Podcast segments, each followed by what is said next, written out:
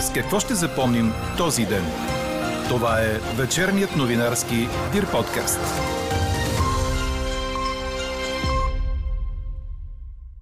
При сегашната ситуация с конфликта между Украина и Русия, инфлацията в България през следващите месеци може да достигне до 10% с риск да се ускори, ако тези геополитически проблеми се задълбочат.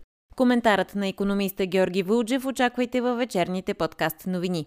И още от темите, които ще чуете. Премьерът Кирил Петков излезе при протестиращите срещу противоепидемичните мерки. Те обаче отказаха да го чуят. Футболистът Георги Петков беше изписан от болница след тежкия инцидент на терена в неделя. Утре ще даде специален брифинг. Дали най-възрастният играч в елита ще сложи край на кариерата си, се питат фенове. С какво още ще запомним този ден, чуйте във вечерните подкаст новини. Говори Дирбеге. Добър вечер, аз съм Елза Тодорова. Чуйте подкаст новините от деня на 23 февруари. През нощта все още ще превалява дъжд, предимно в централните части на страната и по Черноморието. Сняг ще вали в Централния Балкан според прогнозата на синоптика ни Иво Некитов.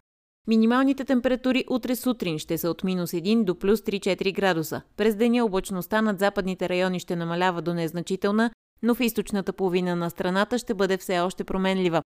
Там на отделни места са възможни и слаби превалявания. В източна България ще духа до умерен вятър от север-североисток, а дневните температури ще са от 5 до 11 градуса.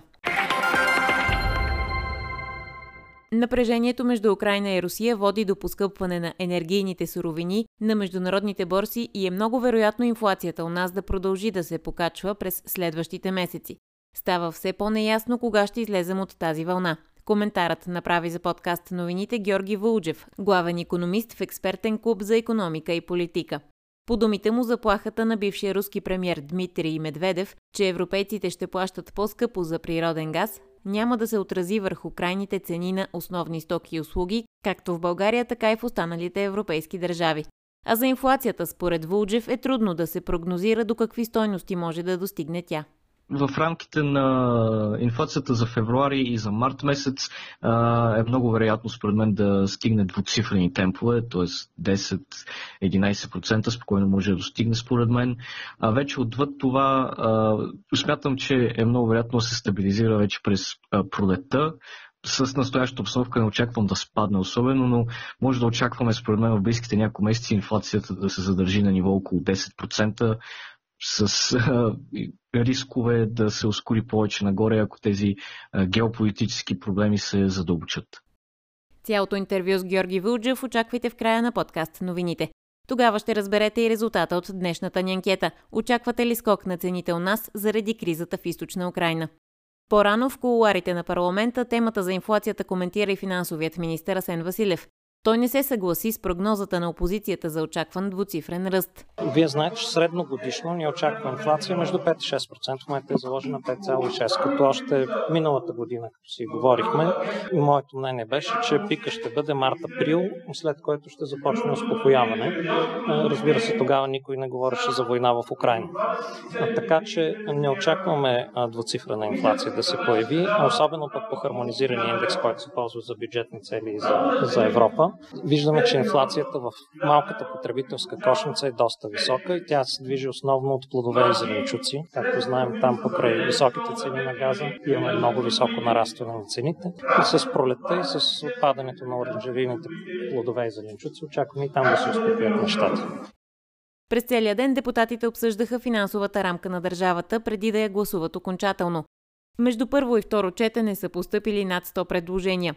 Премьерът Кирил Петков определи бюджета за тази година, като цитирам най-доброто, което можехме да направим. В момента бюджета е най-доброто, което можахме да направим в съществуващата ситуация. Защо правим актуализация на бюджета, въпреки че всички се упражняваха политически в залата? Защото следващите няколко месеца всичките реформи, които сме заложили в коалиционното споразумение, трябва да почват да се случват. На шестия месец продължаваме и вкарваме актуализацията. Каква е идеята? След реформите ние няма да намаляваме бюджетите. Просто увеличавайки ефективността, ще отиват повече пари при хората, които вършат повече работа. В случая, примерно, за огнеборец и за синдикатите, ние искаме да дадем повече пари на хората, които са на предна линия, на които наистина се борят и с, и с огньовете, и, и на улицата полицаите, бюджета няма да бъде намален. Обикновено реформа означава да се реже от нещо. Тук не. Тук вдигаме ефективността.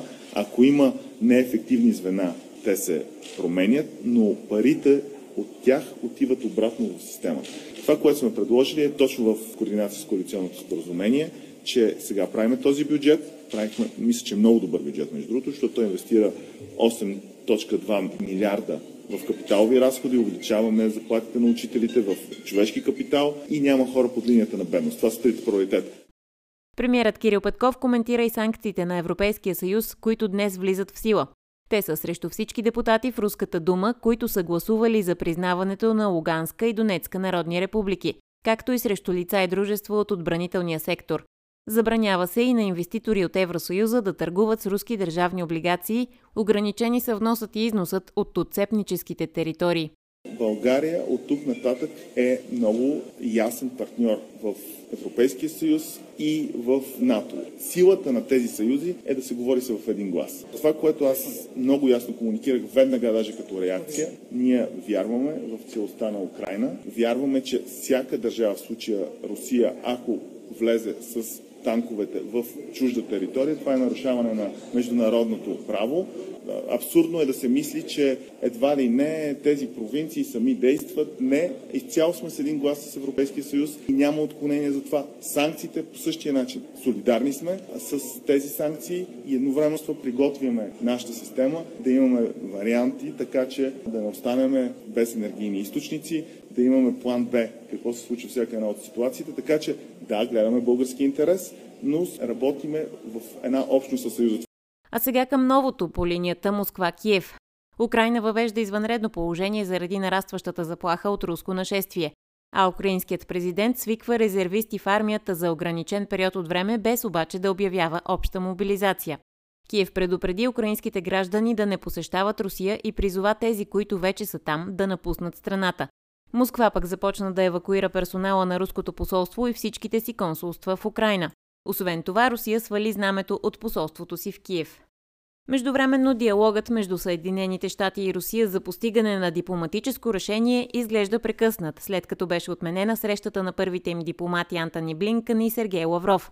За сега не се предвиждат и разговори между президентите Джо Байден и Владимир Путин. Самият руски президент в обращение към нацията за Деня на защитника на Отечеството каза, че страната му е готова за диалог, но че няма да отстъпят от интересите си. И реакциите на останалите страни. Великобритания обяви, че спира продажбата на руски суверенни облигации в Лондон. Австралия се присъедини към Съединените щати, Европейския съюз, Канада и Германия в налагането на санкции на Русия. В същото време Москва се закани щатите да получат, цитирам, силен отговор, не задължително симетричен, но добре преценен и болезнен за американската страна. Белгия обяви, че ще участва с до 500 военни в силите на НАТО за бързо реагиране, ако се наложи намеса в Украина. Сградата на косовското правителство с нощи бе осветена в цветовете на украинското знаме като знак за подкрепа. В Сърбия, която е в деликатно положение като страна, която едновременно се бори за спазване на международното право и има изключително добри отношения с Русия, се чуха гласове да не се въвеждат санкции срещу приятелската им страна, но и да не се признават Донецки и Луганск. А турският президент Реджеп Ердоган призна, че за Турция не е възможно да се откаже от отношенията, които поддържа както с Русия, така и с Украина. Сега за обстановката в горещите точки. Киев съобщи за загинал техен войник и шестима ранени при обстрел от проруските сепаратисти в източна Украина през последните 24 часа. Съобщава и, че за изминалото денонощие е имало 96 случая на обстрел от сепаратистите при 84 през предишния ден. Милицията на Донецка народна република пък твърди, че за изминалото денонощие при украински обстрел са ранени четирима техни военни и че са загинали трима мирни жители.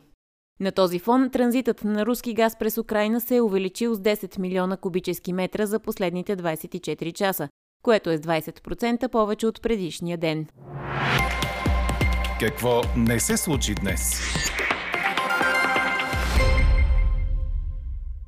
Премиерът Кирил Петков излезе при протестиращите срещу зеления сертификат, но те не пожелаха да го чуят. Наложи се лидерът на Възраждане Костадин Костадинов да напомни на събралите се, които този път бяха по-малко отколкото през януари, че до сега на техен протест министър-председател не е идвал лично да отговори на питанията им. Моля за тишина! Нека да се чуем, нека да се изслушаме. Това, което искахме да се случи, се случва. Тук при нас е министър-председателя. Искам да се уважаваме и да уважаваме институцията, която той представлява. Ние сме тук като граждани, той е тук като министър-председател. Ние сме тук за да питаме, той е тук за да отговаря. Това е начин, който ние трябва да уважаваме във взаимоотношенията между гражданите и институциите. Ако искаме България да върви напред.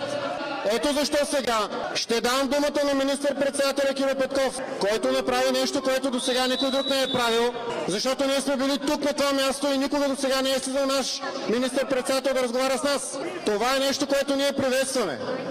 Ние приветстваме решението да бъде премахнат зеления сертификат. Считаме, че това, макар и закъсняло, е правилно решение. Считаме обаче, че трябва да бъдат скъсени сроковете. Хубаво е да е на етапи. Въпросът е защо толкова дълго време трябва да се чака още един месец. И най-важното, въпроса, който ние искаме да зададем на финала. Кога ще, ще бъде премахнато тестването за децата в училище? Защо трябва тези пари да бъдат харчени за това децата ни да бъдат карани да плюят в турбички? Няма смисъл. Ако ще ги даваме за децата, нека да ги дадем за друго. Пак за тях. Премьерът се опита да влезе в диалог с протестиращите, макар те да не бяха по-склонни да го изслушат и след намесата на Костадин Костадинов. Българите сме 6,5 милиона в момента. Трябва да почнем да си говориме хора. Не може да се делиме на 100, на 100 неща и само да се замерваме. Тук трябва да започнем да работиме заедно. Ако искате да имаме силна държава, тази силна държава трябва да работи със собствените си граждани заедно. Стига сме се делили на 100 различни парчета. Стига сме говорили в езика на омразата. Кажете дали друг път, друг път сте имали министър-председател да ви дойде на протеста. Знаете ли защо съм тук при вас? Защото е важно, ако искаме да има промяна в тази страна, трябва да работиме заедно. Ако не се работи заедно, до никъде няма да стигнем. И, и другото, което искам да ви кажа, аз съм ходил на много протести и съм бил точно тук. Формата на протест е важно нещо и аз се приветствам. Но трябва да почнем да си говорим повече, вместо да се мразим. Единият вариант беше да стоя отгоре от, от офиса и да гледаме през прозорец. Аз съм тук да чуя вашите критики. Кога пада зеления сертификат е функция само на едно. На интензивните легла в болниците. Нашето правителство не, не е страх да, да си говори с народа. 13 години са ви крали до сега. Здравната ви система на всички ни е пропаднала. Ако не, хце, ако не работиме заедно да оправим тази държава, нямаме никакъв шанс. Това исках да ви кажа. Продължавайте да протестирате. Протеста е важен начин на комуникация. Благодаря ви.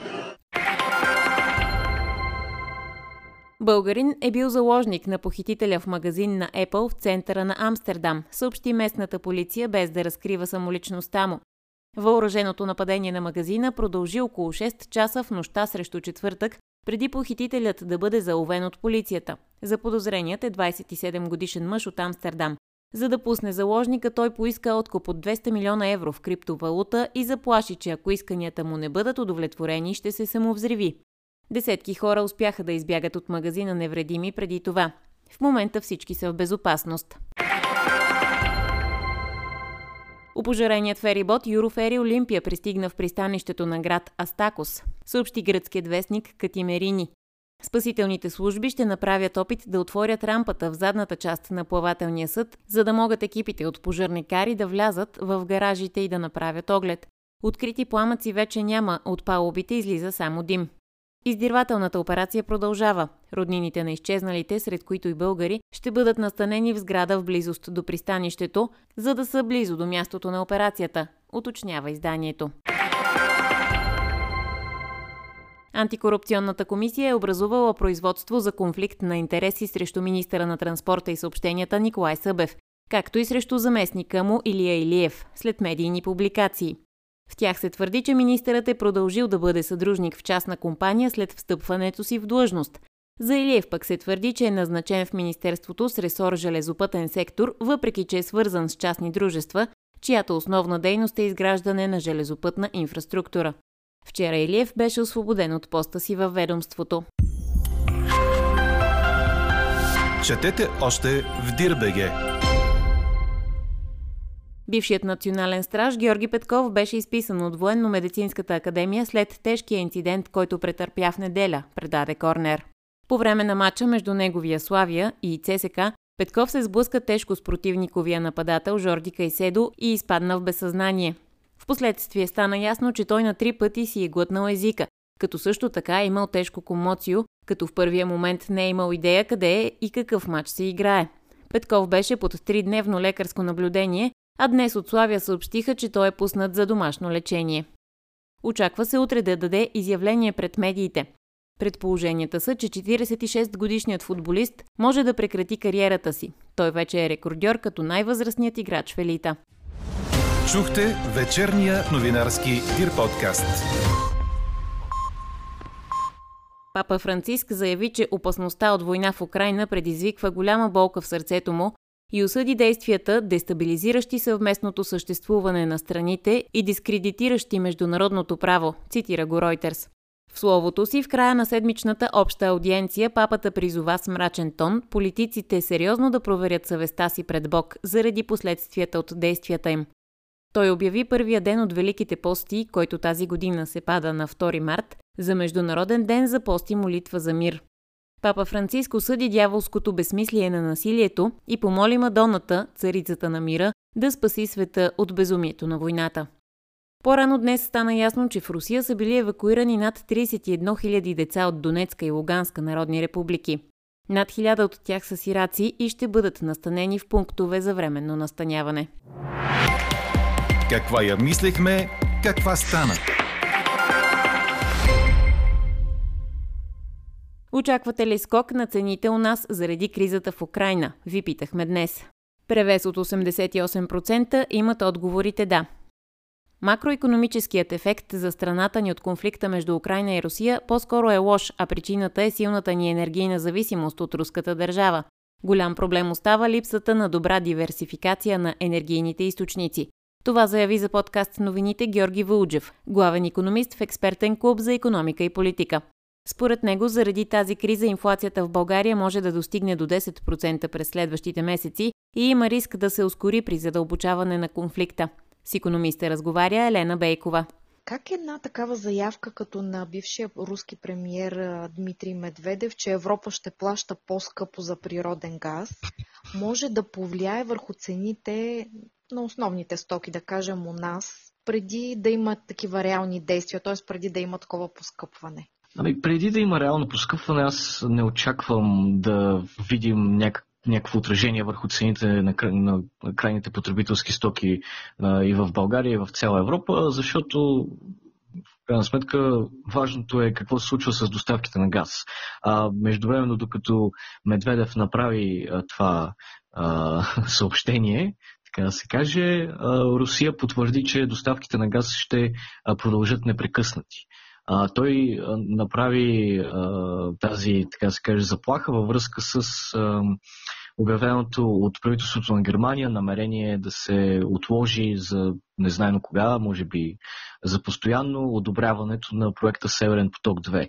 А, и това само по себе си, тази негова заплаха е по-скоро заплаха спрямо страни като Германия. Това не променя ситуацията конкретно в, а, в България. Така че не очаквам да видим в краткосрочен план някакво отражение конкретно от а, тази заплаха. Ако допуснем, че в този конфликт между Русия и Украина не се стигне до така въоръженото му разрешаване, но се стигне до по-сериозни санкции между държавите от Европейския съюз и Русия, как според вас това ще се отрази върху българската економика? Ами може да има, е, може да има доста тежки последствия, особено в момента целият този геополитически риск, цялото това напрежение е, води до това, че цените на много енергийни суровини на, на борсите, на световните борси вървят а, нагоре. Аз очаквам цената на, на петрова да се качи над 100 долара за барел в близките дни или седмици и съответно може да достигне дори рекордните нива от преди 10 години през 2011 и 2012 а, година, когато беше предишния пик на цените на тези суровини. Това разбира се означава, че настоящата инфлационна вълна, която виждаме, е много вероятно да, продължи с сериозни темпове в, в идните месеци и става все по-наясно кога евентуално ще излезем от нея, защото ако този конфликт се задълбочи и оттам съответно започна да има по-сериозни проблеми на, на борсите във връзка с тези енергийни суровини, инфлацията може да продължи и отвъд на настоящата година. Зависи как ще се развие политическата обстановка. Вие наемате ли се с някаква по-конкретна прогноза за ускоряването на инфлацията? Ами, трудно е това да се каже. А, сега, в рамките на инфлацията за февруари и за март месец а, е много вероятно, според мен, да стигне двуцифрени темпове, т.е. 10-11% спокойно може да достигне, според мен. А вече отвъд това, а, смятам, че е много вероятно да се стабилизира вече през пролетта с настоящата обстановка не очаквам да спадне особено, но може да очакваме според мен в близките няколко месеци инфлацията да се задържи на ниво около 10% с рискове да се ускори повече нагоре, ако тези геополитически проблеми се задълбочат.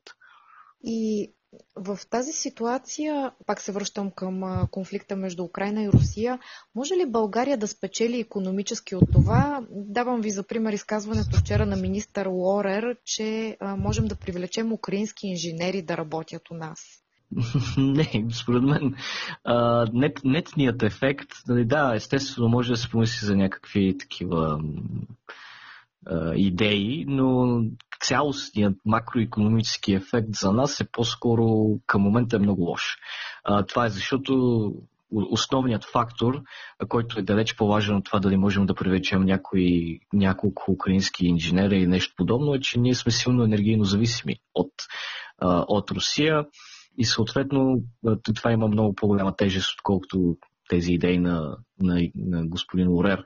И това, за което трябва да се мисли и което си остава много голям проблем у нас, е, че все още нямаме добра диверсификация на енергийните, на енергийните източници. А, смятам, че сега фокусът на правителството трябва да бъде по-скоро в тази посока, а, във връзка с интерконектора, който се надявам най-накрая този интерконектор с Гърция, най-накрая да, да се завърши там този проект и да започне да функционира. И от, да се помисли и за други, за други опции за диверсификация на енергийните ни източници, особено източниците на газ, защото това не е а, голям, голям проблем. Това е проблем и на цяла Европа, разбира се.